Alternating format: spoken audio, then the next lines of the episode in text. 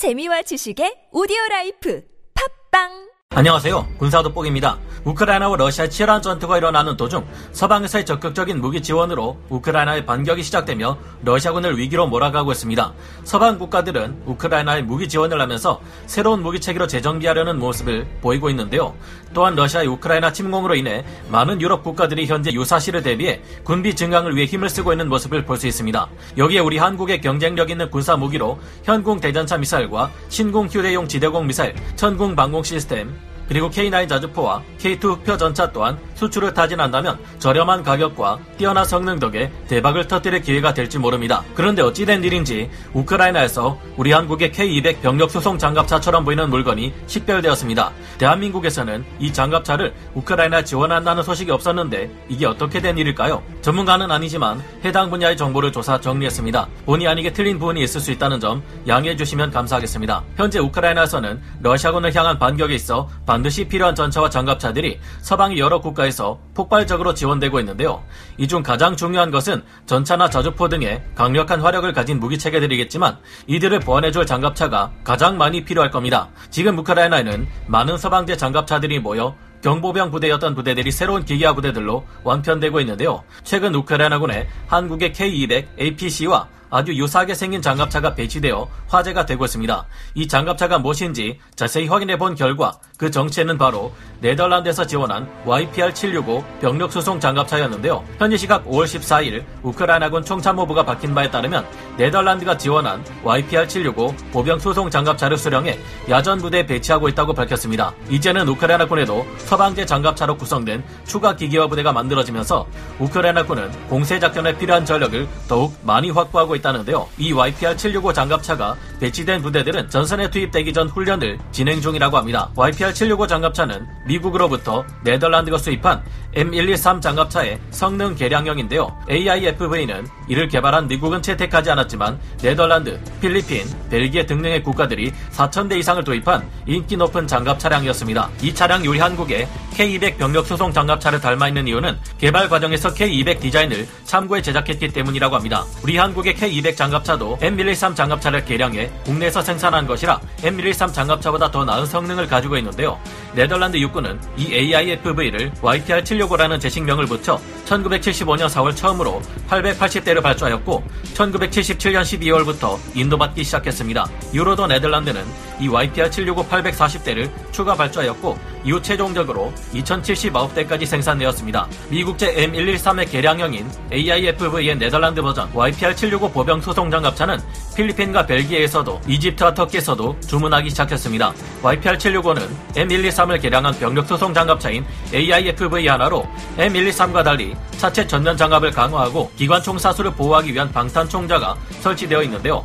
디트로이트 디젤 6V53T 6기통 수랭 디젤 엔진을 탑재 출력 267마력에 최대 속도 시속 61km로 기동할 수 있습니다. 오리콘 KBA B02 25mm L50 기관포가 탑재되어 있으며 FN MAG 7.62mm 기관총 2개를 달고 3680발을 들고 다니며 사격할 수 있는데요. 기관총 자에는 후방과 측면을 둘러싸는 장갑이 있어 사각지대에서 공격하는 적의 소총탄을 방어해 줄 수 있습니다. 보병 수송 장갑차답게 승무원 포함 최대 10명의 보병들이 탑승하여 작전을 수행할 수 있으며 전면 방어력이 14.5mm 기관총을 막아낼 수 있을 정도로 적의 보병들을 상대로는 뛰어난 방탄 능력을 가지고 있습니다. YPR-765의 차체는 알루미늄 합금을 용접해 제작하는데 차체 측면에 라미네이트 아머라는 증가 장갑을 덧붙이기에 M113 장갑차보다 조금 더 뛰어난 측면 방어력을 가지고 있습니다.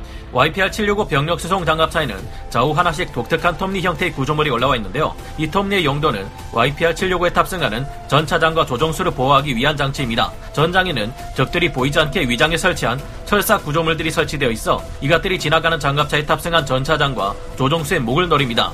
전차나 장갑차들이 지나가는 길목 양쪽에 숨겨진 와이어 커터라고 불리는 일종의 와이어 부비 트랩이라 할 수 있는데요. 베트남전 당시 이와 같은 와이어 부비 트랩은 장갑차 외에도 적군이 머리를 내놓고 운전하는 모든 전술 차량에 엄청난 효과를 발휘한 바 있습니다. 우크라이나 전선에서도 러시아군이 이 같은 와이어 부비 트랩을 설치해 놓을 수 있겠지만 YPR-765는 이 와이어 커터를 끊어버리는 톱니 구조물을 가지고 있어 전차장과 조종수의 목숨을 보호할 수 있는 것으로 알려져 있습니다. 현재 미국제 AIFV의 네덜란드 버전인 병력 수송 장갑차 YPR-765가 우크라이나 군의 기계화 부대들의 야전 배치되고 있으며 덕분에 공세 작전에 나설 수 없었던 경보병들은 기계화 부대로 다시 태어나 러시아군을 향한 공세 작전에 투입될 수 있게 되었습니다. 네덜란드에서는 우크라이나에 최소 100대 단위가 넘는 사실상 수백 대의 YPR-765를 지원할 계획이라고 하는데요. 하지만 이는 네덜란드가 가진 2000대의 YPR-765 장갑차 물량의 극히 일부일 뿐입니다.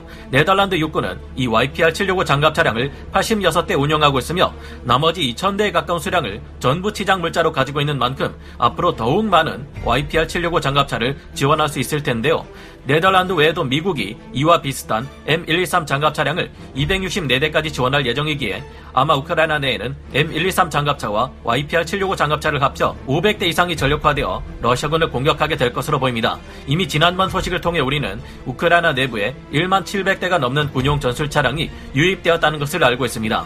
이것만으로도 우크라이나군은 엄청나게 많은 기계화 부대를 새로 창설할 수 있을 정도인데요. M113이나 YPR-765는 러시아군의 장갑차들에 비해 강력한 공격력이나 방어력을 지닌 장갑차라고 보기는 어렵겠지만 그동안 공세 작전에 나설 수 없었던 우크라이나군의 경보병 부대들이 러시아군 경보병 부대의 총격을 막으면서 공세를 퍼볼 수 있게 해주기 때문에 큰 이의가 있다 볼 수 있겠습니다. 무리한 공세를 퍼붓고 있는 현재 러시아군은 동부 전선에서 배후를 포위하기 시작한 우크라이나군의 공세 때문에 또 보급이 끊긴 채 소모전을 강요 당하다 탄약 재고가 바닥날 수 있을 겁니다. 전차와 장갑차의 탄약이 바닥날 경우 러시아군은 경보병 부대가 토총과 경기관총으로 우크라이나군의 공세를 막아야 할 텐데 그래서 우크라이나군의 본격적인 대공세 시작 시기를 8월로 잡고 있는 것이 아닐까 하는 생각이 드네요. 그렇다면 미국이 264대를 지원하는 M123 장갑차는 어떨까요? M123 장갑차는 1960년 실전 배치된 이래 현재 미국 육군에서 사용 중인 것은 물론 우리 한국을 포함해 엄청나게 많은 국가들에서 운용되는 40여 년 동안이나 자유진영 최고의 베스트셀러 장갑차였던 물건입니다. 특히 M113은 베트남 전쟁에 배치되어 전차가 지나가기 힘든 정글 지역에서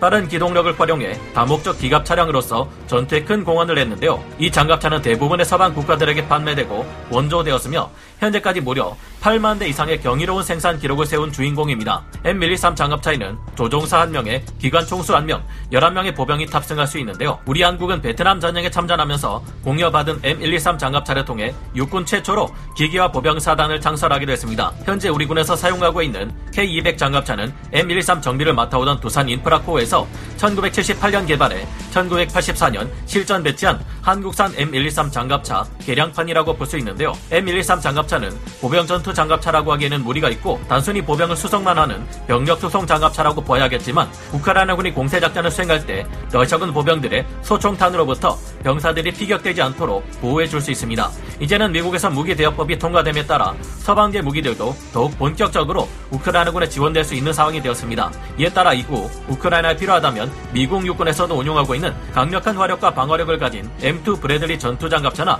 열화 우라늄 장갑이 들어간 최강의 방어력을 가진 미 육군의 M1 에이브람스 전차 치장 물자들이 지원될 수도 있을 텐데요. 아프가니스탄 전쟁을 수행할 동안 미국은 한해 예산으로 300조 원에서 400조 원을 사용했지만 여기에는 미국의 엄청난 인건비가 크게 작용하기 때문이었다고 알려져 있습니다. 반면 지금 미국은 전방위적으로 우크라이나를 지원하면서도 한해 고작 40조 원의 예산이면 충분히 우크라이나가 러시아를 압도할 수 있게 만들어줄 수 있는 것으로 전해지고 있습니다. 최근 뉴스에서도 푸틴이 암에 걸려서 치료하고 있다는 소문이 도는 와중에 본인 목숨은 소중한 것을 알면서 왜 무관 희생 자들의 목숨에는 신경 쓰지 않는지 의문스러운데요. 아마도 현재 전쟁 상황을 전혀 파악하지 못하고 비효율적인 지시만 내리고 있는 러시아군의 상태를 볼 때 현재 푸틴의 측근에는 푸틴이 듣기에 기분 좋은 이빨린 소리만 늘어놓는 아첨꾼이 있지 않을까 의심하게 만듭니다. 대체 어떻게 해야 이들의 의미 없는 야욕을 멈추게 할 수 있을지 머리가 아픈 실정입니다. 여러분들은 이들을 멈추게 할 방법이 무엇이라고 생각하시나요? 오늘 군사 돋보기 여기서 마치고요. 다음 시간에 찾아뵙겠습니다. 감사합니다. 영상을 재밌게 보셨다면 구독, 좋아요, 알림 설정 부탁드리겠습니다.